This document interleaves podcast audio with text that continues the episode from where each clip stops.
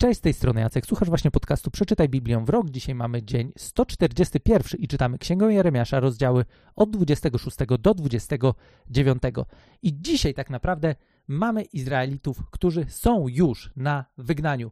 Tak jak też wcześniej mówiłem, to niekoniecznie jest tak, że wszyscy absolutnie byli uprowadzeni. Jakieś grono zostało na miejscu. Między innymi bohater naszej księgi Jeremiasz, tak jak też o tym wspomniałem, był on tak pro-babiloński w swoim prorokowaniu, że dla wielu ludzi w ogóle wydawało się, że on gra po ich stronie i niektórzy snują takie domysły, że być może dlatego też król Babilonu zdecydował się, żeby jego akurat zostawić, podjęta została decyzja, że Jeremiasz między innymi też zostanie, ale jednocześnie kupa ludzi została uprowadzona, uprowadzona z Izraela do Babilonu. Musieli zmierzyć się z konsekwencjami swoich czynów, musieli zmierzyć się z tym, na co sami sobie zapracowali i ogromna ilość Izraelitów została uprowadzona do Babilonu. I w tej właśnie historii mm, pojawia się jeden z najbardziej popularnych fragmentów z całej Biblii. Jest jeden z tych fragmentów, które jeżeli chciałbyś coś sobie wydrukować, nie wiem, na plakacie, powiesić na ścianie, nie wiem, kupić magnes na lodówkę, powiesić sobie jako, wiecie, przypominajkę nad biurkiem, czy cokolwiek, to to jest ten fragment. To jest jeden z najbardziej ulubionych fragmentów chrześcijan w ogóle, bo zresztą, jak go zaraz przeczytam, to sami zrozumiecie, że nic dziwnego, że jest on tak popularny i tak bardzo podnosi na duchu, ale oczywiście i tym razem będziemy mieli kilka ciekawych przemyśleń na temat tego fragmentu i w jakich okolicznościach został on powiedziane. A tym fragmentem jest Jeremiasza 29 rozdział od wersetu 11, gdzie jest napisane: Ja wiem, jakie wiążę z wami plany, oświadcza Pan. To plany o pokoju, a nie o niedoli. Chcę dać wam szczęśliwą przyszłość i uczynić was ludźmi nadziei. Wysłucham was, gdy będziecie mnie wzywać i zbliżać się do mnie w modlitwie. Znajdziecie mnie, gdy będziecie mnie szukać. Tak, gdy będziecie mnie szukać całym swoim sercem. Pozwolę wam się znaleźć, oświadcza Pan. Odmienię wasz los. Kto z nas, będąc w trudnej sytuacji, nie chciałby usłyszeć właśnie takich pokrzepiających słów od samego Boga, przekazanych za pośrednictwem tego Jeremiasza, który wcześniej zapowiadał to całe zniszczenie. Nic dziwnego, że ten fragment jest popularny. Nic dziwnego, że lubimy go czytać, że niektórzy potrafią go z pamięci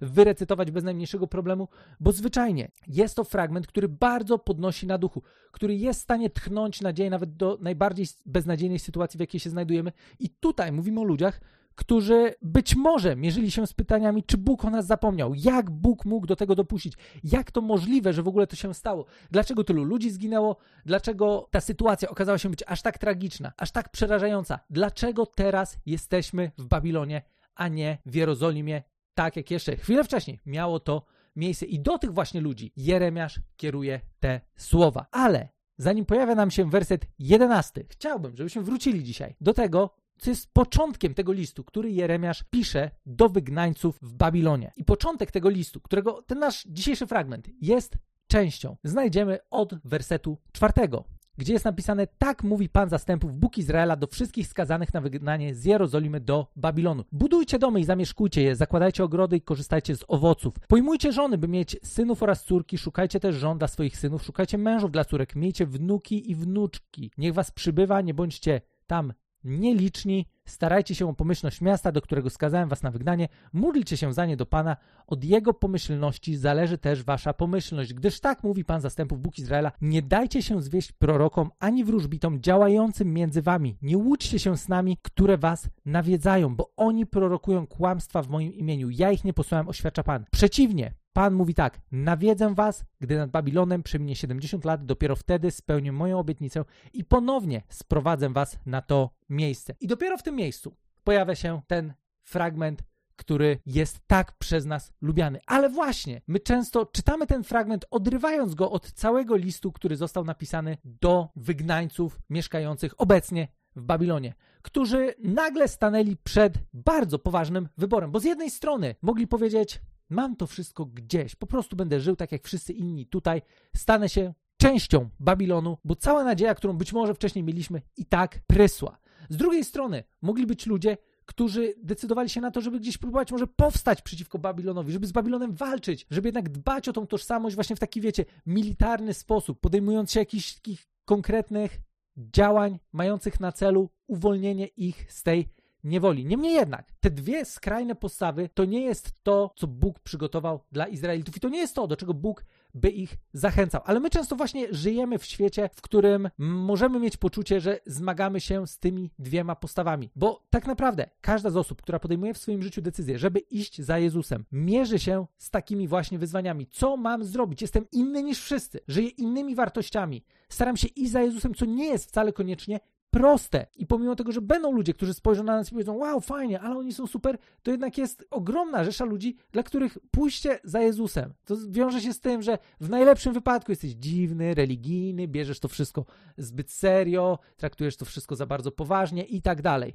I to jest tylko najbardziej łagodna wersja tego, z czym można się spotkać. W zasadzie, gdybym spojrzał na osoby, które w swoim życiu podjęły taką świadomą decyzję, że chcą iść za Jezusem, w przypadku każdego z nich wiązało się to z jakimiś trudnościami, z jakąś formą odrzucenia i nie było to wcale tak, że życie nagle było usłane różami. I w takich właśnie sytuacjach możemy się zastanawiać, to może jednak podjąłem złą decyzję, to może jednak powinienem żyć tak jak wszyscy inni i faktycznie sobie odpuścić, a być może powinienem walczyć z tym całym złem w taki, wiecie, agresywny sposób po to, żeby zapanowała Boża sprawiedliwość. I teraz to, co mamy pokazane w tej historii, jest trzecią drogą, którą Bóg daje dla Izraelitów, którą Bóg pokazuje, w jaki sposób mogą żyć jako oddzieleni ludzie w świecie, który zwyczajnie w żaden sposób nie podziela ich wartości. I tą trzecią drogą jest droga miłości, droga pokoju, droga, w ramach której, tak jak też Jeremiasz dzisiaj im przekazał, żyjcie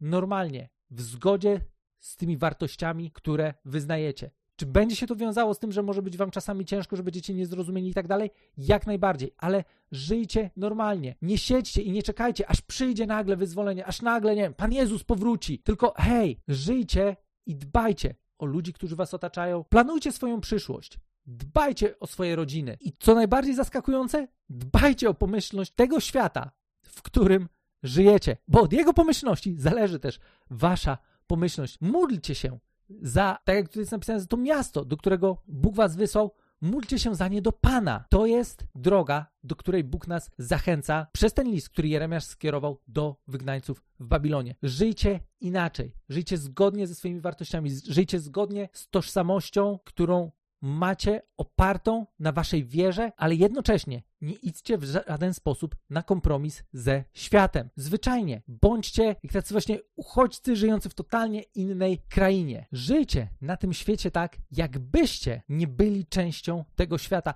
co w pewien sposób jest tożsame też z tym, co Później przeczytamy w liście do Filipian w trzecim rozdziale, w dwudziestym wersecie, gdzie jest napisane, że nasza ojczyzna jest w niebie, stamtąd oczekujemy Zbawcy, Pana Jezusa Chrystusa. Możemy żyć w sposób, który będzie odzwierciedlał Bożą rzeczywistość w naszym życiu, pomimo tego, że żyjemy w świecie, który zwyczajnie jest zepsuty, jest pokręcony, w którym dzieje się ogromna ilość zła, w świecie, który wcale niekoniecznie szuka Boga, wcale niekoniecznie chce zwrócić się do Boga, chce u Boga szukać właśnie odpowiedzi na pytania, które tak często zadaje, ale w świecie, w którym wręcz, który z natury jest skierowany przeciwko Bogu. W takim świecie możemy żyć inaczej, możemy żyć w sposób, który jest inny, który odzwierciedla inne wartości. I pomimo tego, że będziemy nierozumieni, pomimo tego, że może często będzie się to wiązało z poczuciem takiej samotności, tego, że gdzie są ludzie, którzy po prostu zakumają, o co mi tak naprawdę chodzi, to w tym wszystkim Bóg zachęca nas właśnie do zdecydowania się na tą trzecią drogę. Nie żadną ze skrajności, ale życie zgodnie ze swoimi wartościami w świecie, w którym Bóg nas postawił. I gdybyśmy zastanawiali się, jak to faktycznie jak ma wyglądać, jak, jak w ogóle można tak żyć, czy to w ogóle jest możliwe, to chciałbym, żebyśmy dzisiaj też na koniec sięgnęli do fragmentu z listu do Diogeneta, który pochodzi prawdopodobnie gdzieś z II wieku. Ten fragment znajduje się w książce Historia chrześcijaństwa i brzmi on następująco. Chrześcijanie bowiem ni ojczyzną, ni mową, ni rodzajem życia nie różnią się od reszty ludzi.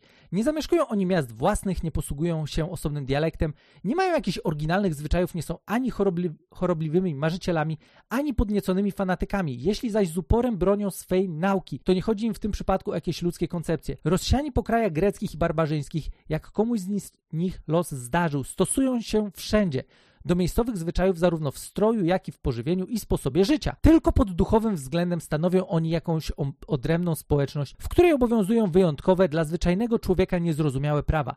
Są przywiązani do rodzinnego miejsca, a zachowują się niby przechodnie. Posiadają prawa obywateli, a ponoszą ciężary niby przybysze. Na obczyźnie czują się jak w ojczyźnie, a w ojczyźnie jak na obczyźnie. Zawierają małżeństwa i mają dzieci jak wszyscy inni, lecz nie porzucają niemowląt. Uznają wspólnotę stołu, lecz nie wspólnotę łoża. Żyją w ciele, lecz nie podług ciała. Żyją na ziemi, lecz uważają się za obywateli nieba. Są posłuszni prawom, lecz poziomem życia wznoszą się ponad wszelkie prawa. Wszystkich miłują, a od wszystkich cierpią prześladowanie. Gardzi się nimi, skazuje się ich, nawet zabija, a wciąż na nowo odżywia, odżywają. Żyją w biedzie, a drugich obsypują bogactwami. Wszystkiego im brakuje, a opływają we wszystko. Poniewiera się nimi, a oni dumnie podnoszą głowy. Obrzuca się ich oszczerstwami, a nic złego nie można im naprawdę udowodnić. Przeklina się ich, a oni błogosławią. Znieważa się ich, a oni odpowiadają na to szacunkiem. Starają się być jak najlepsi, a uważa się ich za zbrodniarzy. Każe się ich, a oni cieszą się, jak gdyby dopiero wtedy żyć zaczynali. Żydzi odnoszą się do nich wrogo niby do pogan. Poganie również ich prześladują, a nikt właściwie nie potrafi udowodnić dlaczego. Krótko mówiąc, czym dusza w ciele, tym w świecie chrześcijanie. Dusza przenika wszystkie członki ciała, chrześcijanie wszystkie miasta świata. Dusza żyje w ciele, ale nie należy do ciała. Chrześcijanie żyją w świecie, ale nie należą do świata. To przesłanie z pierwszych wieków chrześcijaństwa, kiedy to chrześcijaństwo było wciąż dosyć nowatorskim sposobem życia, najlepiej ilustruje to, do jakiego życia powołał na nas Bóg. W jaki sposób możemy żyć w tym świecie, będąc dla tego świata światłem. I wtedy też możemy wracać ile tylko chcemy do tego fragmentu, który dzisiaj też przeczytaliśmy z Jeremiasza z 29 rozdziału od 11 wersetu. Ja wiem, jakie wiążę z wami plany, oświadcza Pan, to plany o pokoju, a nie o niedoli. Chcę dać wam szczęśliwą przyszłość i uczynić was z ludźmi nadziei. Wysłucham was, gdy będziecie mnie wzywać i zbliżać się do mnie w modlitwie. Znajdziecie mnie, gdy będziecie mnie szukać tak, gdy będziecie mnie szukać całym swoim sercem. Pozwolę się wam znaleźć, oświadcza Pan, odmienię wasz los. To jest fragment który zasłużenie jest w stanie wnieść ogromną nadzieję do naszego życia i będzie on w naszym życiu działał i żył i wykonywał swoją pracę, kiedy my również będziemy żyć na miarę tego, do czego Bóg nas powołał. Czego przykładem jest dzisiaj zarówno Jeremiasz, jak również pierwsze wieki chrześcijaństwa. I to w jaki sposób chrześcijanie byli przykładem dla innych. Mam nadzieję, że ten odcinek był dla Was owocny, był dla Was wartościowy, że też rzucił nam wszystkim wyzwanie odnośnie tego, w jaki sposób możemy dzisiaj żyć, do jakiego życia powołuje nas Bóg. Życia na tym świecie, ale tak, jakbyśmy częścią tego świata faktycznie nie byli. Gdybyście mieli dodatkowe pytania, wejdźcie na stronę bibliawrok.pl, tam możemy sobie porozmawiać, podyskutować i słyszymy się już jutro w kolejnym odcinku.